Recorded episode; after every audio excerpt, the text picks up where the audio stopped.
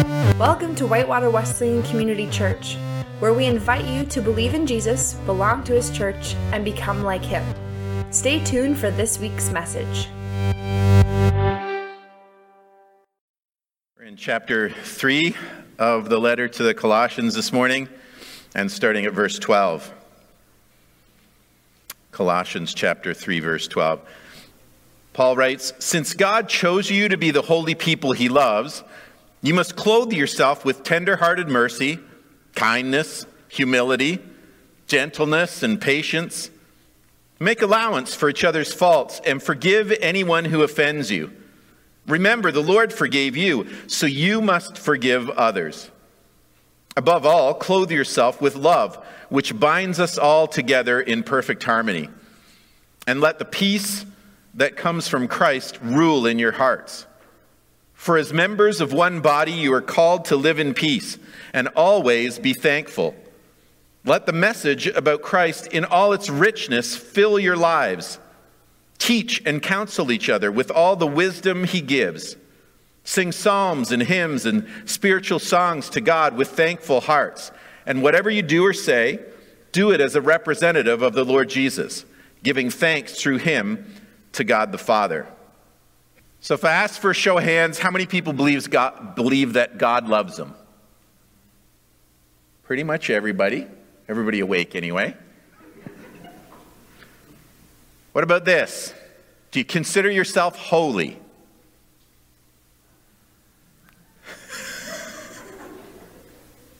yep, that's what I thought.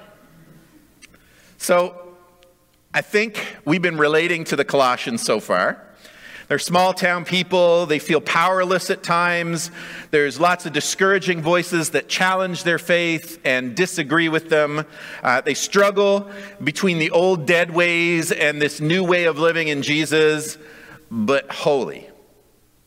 Isn't that where Paul loses us, right? So he says to the Colossians, God chose you to be the holy people he loves. Loves us? Yep, we could buy that. Holy, that's another matter.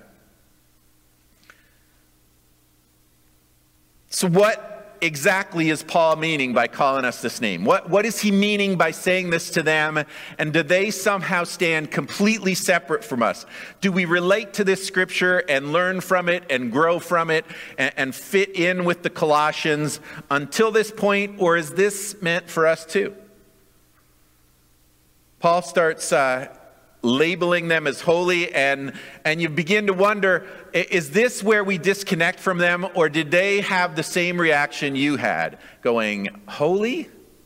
God chose me to be holy? Well good luck with that god. Holy means separate. It means set apart kind of different. Let your freak flag fly right and so, uh, Paul, when he says this, he says, you're, you're wholly other, you're completely separate, totally different, and that God chose you to be that way. Apparently, God loves us and has a beautiful plan for us to be holy, to be totally different. And as a consequence, there are these traits that we're supposed to end up possessing. And, and, so last week we talked about the list of things that we're supposed to stop doing, the things that are part of the old dead ways that Paul says we need to kind of scrape off and walk away from and, uh, and live the new life that Jesus is offering us. And there, it, I, I said last week that that was kind of part one, a part two uh, of, of a two parter. And, and this week, as he continues into this letter, he's saying just like there's a list of things that we ditch, there's things that are associated now with the new way. And so he says, clothe yourself with these things. And he lists them out. He says, clothe, your, clothe yourself with tenderhearted mercy, kindness, humility, gentleness, patience. And when he lists these things, these are the characteristics, these are the descriptors that he's adding to this picture of what it means for them to be a holy people, to be holy and set apart and different. He said, You should be different in this way. Here's how you should stand out. You should be tenderhearted. You should show tenderhearted mercy. You should be clothed with that. You should be clothed with kindness, humility, gentleness, patience. Then he says you should show allowance for each other's faults and forgive those who offend you. Like those are the things that should mark you as the people of God. That's what makes you different. The whole world walks around kind of angry and upset and looking for their way. And he says, This is how you stand out as completely separate, as not fitting in with the crowd, is that you show tender-hearted mercy. You're kind, you're humble, you're gentle, you're patient. You allow for each other's faults and, and you forgive those who offend you. That's what marks us as a people. Like, if, if Christians, if church people are different from the rest of the world, it, it should be those things that people recognize and go, man, they are freakishly tender hearted people, aren't they? Those weirdos, they're all so kind. Those Christians, what a humble bunch of freaks. Gentle, patient. What is wrong with them? Those should be the criticisms or the praises that, depending on their perspective of whether they think those things are good things or not, that we're the kind of people who allow for other people's faults. Let that one sink in for a minute. That we look at people who are different, people who have faults, people that we think are getting it wrong, and, and we're just really forgiving about that. We, we, we have generous allowance for that. That we forgive people who offend us really easily. I don't know. I'm not going to ask for a show of hands, but I wonder does this sound more like you? If you knew that's what holy is, is that, do you go, well, maybe I'm not fully, but, but part of it, yeah, I, I do try to be kind. I try to be humble. I, I, uh, I, I'm, I try to be gentle with people. I'd like to think of myself as tenderhearted or forgiving. Do you notice that all of those things, none of those things are kind of personal things for just you? Like they're all done in relationship. It doesn't mean anything to say you're te- you show tenderhearted mercy if there's nobody else involved. Like you can't do them on a desert island by yourself. Boy, that guy was really tenderhearted there in his room, off on his own, doing his own thing. That woman is so kind. Yeah, who was she kind to? No one. Just kind right? Like they're, they're all a list of things that are how we relate to each other as people. They're things that you can't do by yourself. So for people who believe, well, I, I believe in Jesus and I just live it out by myself, this kind of argues with that. It says, this is what it means to be the people of God. This is what it means to be holy. This is what it means to follow Jesus and to live like him and to live the new life way instead of the old ways he says we treat each other in a completely different way. And it starts in here. This is where we grow that. You know, this is where we kind of get the seedlings started. This is the greenhouse. And then we plant it and we start living it out everywhere. But it kind of starts here. And it's all about relationships, so you can't really do it alone. It's not a solo sport. So Paul lists these things and he says the old way of life with the anger and the malice and, and, and the sexual immorality and all those things that he listed, he said, you got to ditch that, but you got to ditch it so you've got room for this. These are the kind of behaviors. This is the kind of lifestyle. This is the kind of person that Jesus is starting to work in you to make you into. And you notice he says, clothe yourself with this stuff. Like, like it's not something that's just inbred in who you are, but it's something that we kind of have to work on and make a decision about. So he uses this metaphor of clothing yourself. And then he says, above all, clothe yourself with love, which binds us all together in perfect harmony. Is that a descriptor of us? Perfect harmony. I think that's what we were singing earlier, right? In perfect harmony. What if the singing could spread out into our lives? And then he says, Let the peace that comes from Christ rule in your hearts. Perfect harmony. It's not something that you can do alone, but he says that's what those things are tenderhearted mercy, kindness, humility, gentleness, patience, allowance for other people's faults, forgiveness for people who offend you. That's the harmony, that's the love that he says should be reflected in who we are. And then he says, above all, clothe yourself with love. Like that's the mark. That's the identifier. As members of one body, you're called to live in peace, always and always be thankful. And so he gives this description, and along with the things that aren't part of our lives anymore, these are the things that mark us. These are the things that identify us. This is who we become when we surrender to him. And, and he's kind of making plain right up front this is the agenda. Like, I, I want to move into your life, and this is what I'll do when I get there. And Paul says, Let the message about Christ in all its richness fill your lives. Teach and counsel each other with all wisdom he gives. Sing psalms and hymns and spiritual songs to God with thankful hearts. And whatever you do or say, do it as a representative of the Lord Jesus, giving thanks through him to God the Father. So, as he's describing the people of God, he gets into this descriptor and he starts to describe really worship, right? Like what we did here this morning.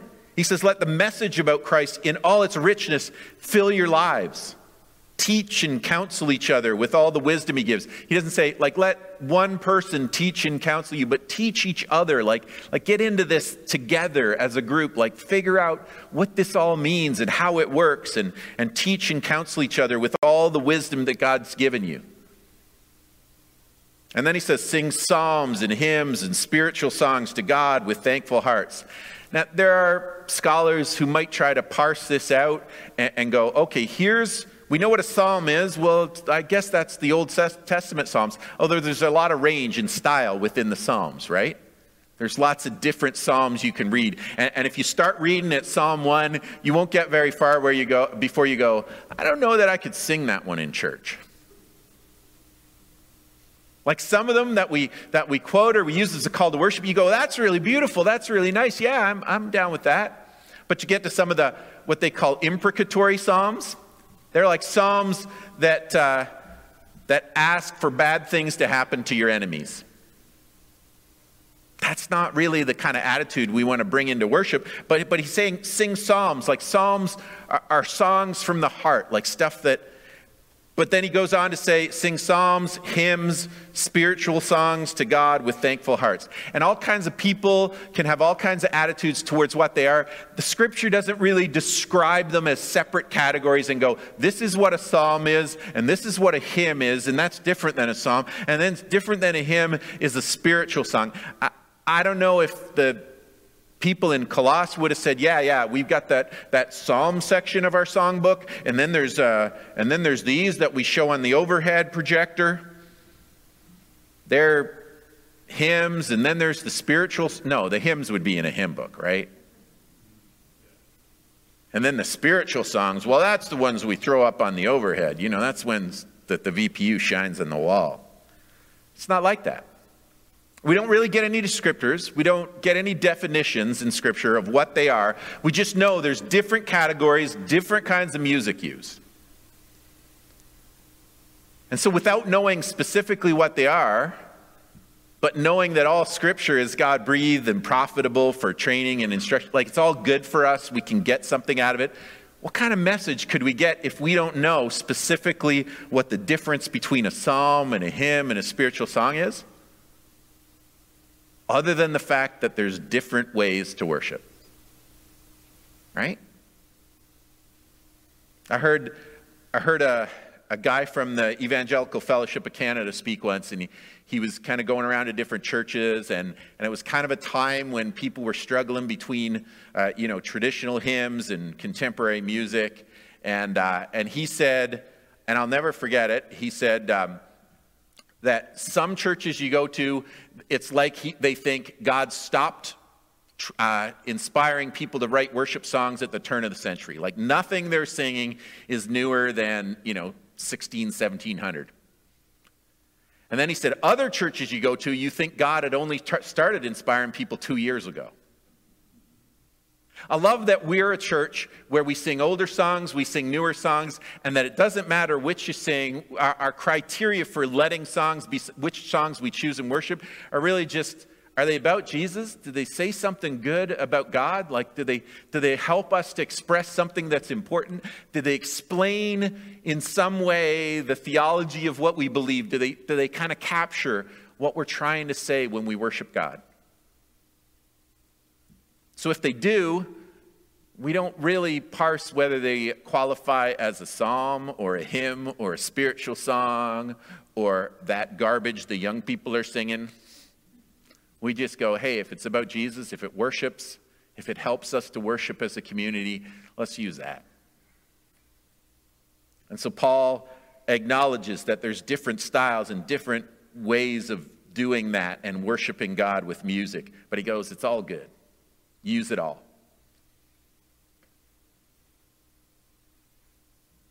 Let the message about Christ in all its fullness richness fill your lives. Teach and counsel each other with all the wisdom he gives. Sing psalms and hymns and spiritual songs to God with thankful hearts.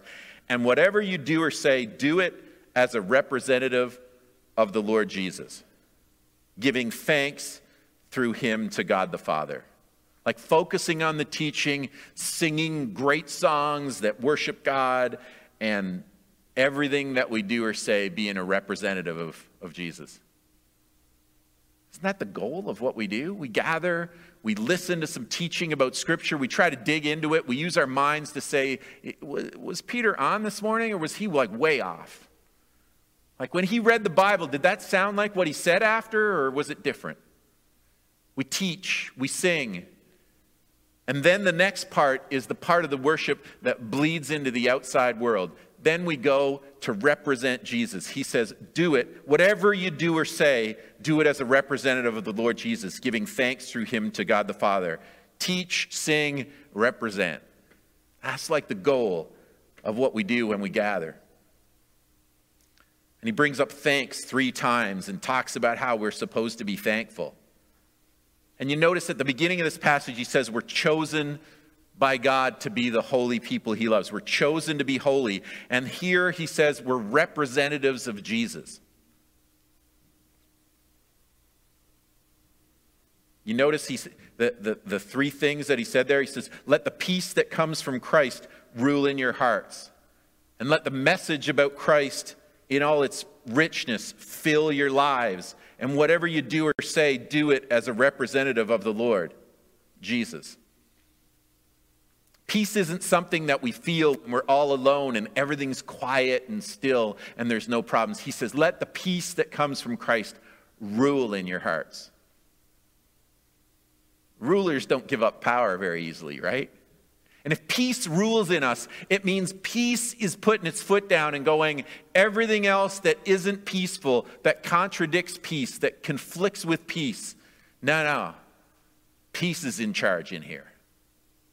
That's what's ruling me. That's what rules my life. It isn't in a quiet corner. It's as you walk around. He says, Let the peace that comes from Christ rule in your hearts. Let it be in charge, whatever else is going on. Sense the peace of Christ and lean into that.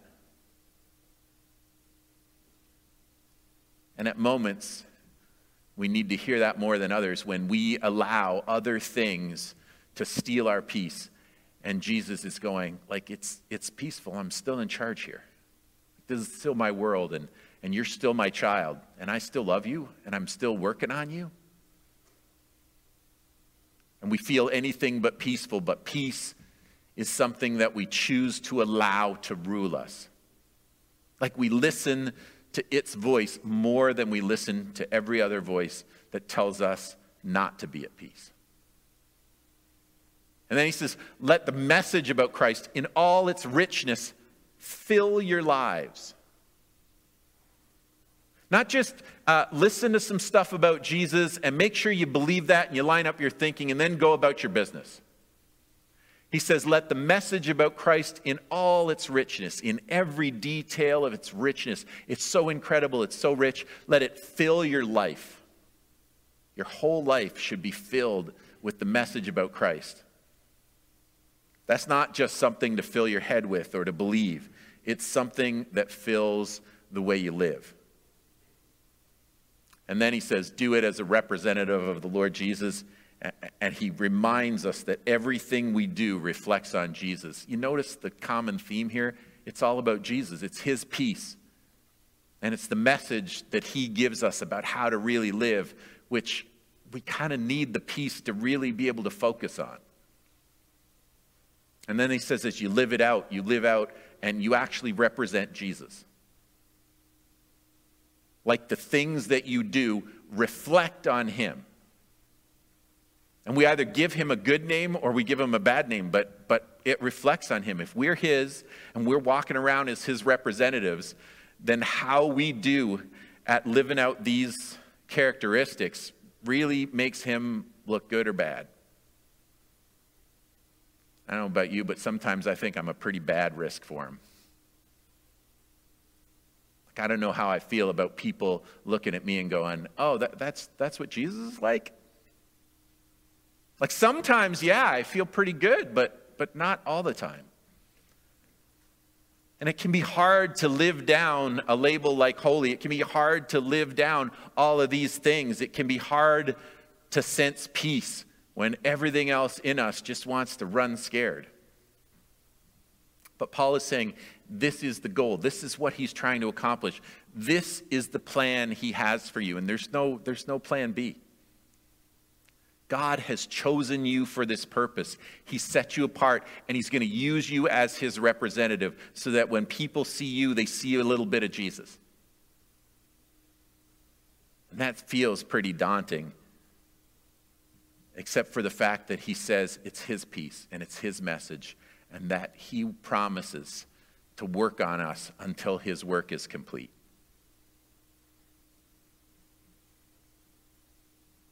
So Paul says, sing, sing, sing psalms, hymns, spiritual songs, like get together and do these things to help form you into those kind of people. And whatever you do or say, do it as a representative of the Lord Jesus and give thanks to him through God the Father.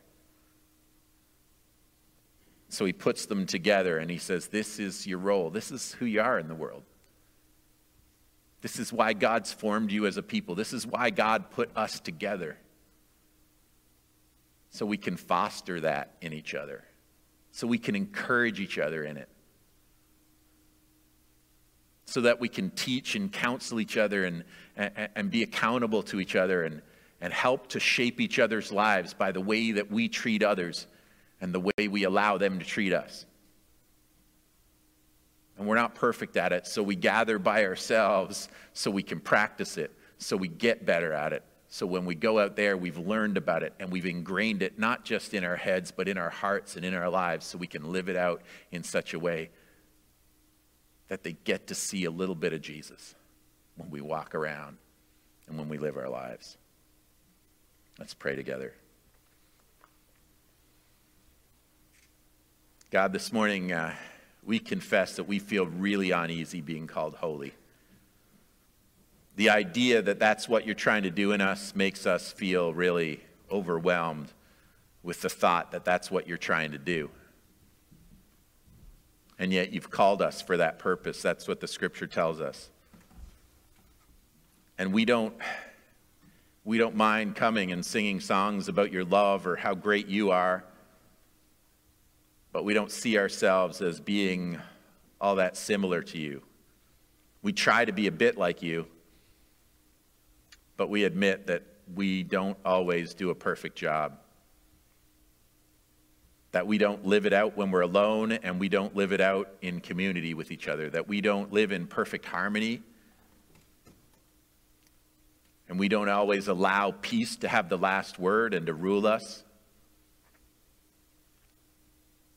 And that sometimes your message stays as a, an intellectual exercise and we don't always work out the details of it in our coming and going and how we, uh, how we live out our days. But we admit this morning that we can see in your word that that's exactly what you're trying to do. And if we had to do it by ourselves, we know that things are really hopeless. But you have promised us your Holy Spirit and His power, and you have started to work on us to shape us in that way. You chose us for it, and you knew exactly what we were like when you did it. And so we just ask you for the kind of faithfulness that would allow you to do not only what you want to do, but what we know you have the power to do in us to change us, to make us closer to that ideal, more like you, to be more holy, so that we represent better, so that we've allowed your peace to rule and we've allowed your message to fill us. And we've been good representatives of who you are and what your kingdom looks like so that people around us see at least something of you. It's hard and we don't feel up to the task, but we know that you are. And so we ask you to do what only you can do to give us lives that look like you and reflect your love and your kingdom and your harmony and your peace and your message in every way. We pray in Jesus' name. Amen.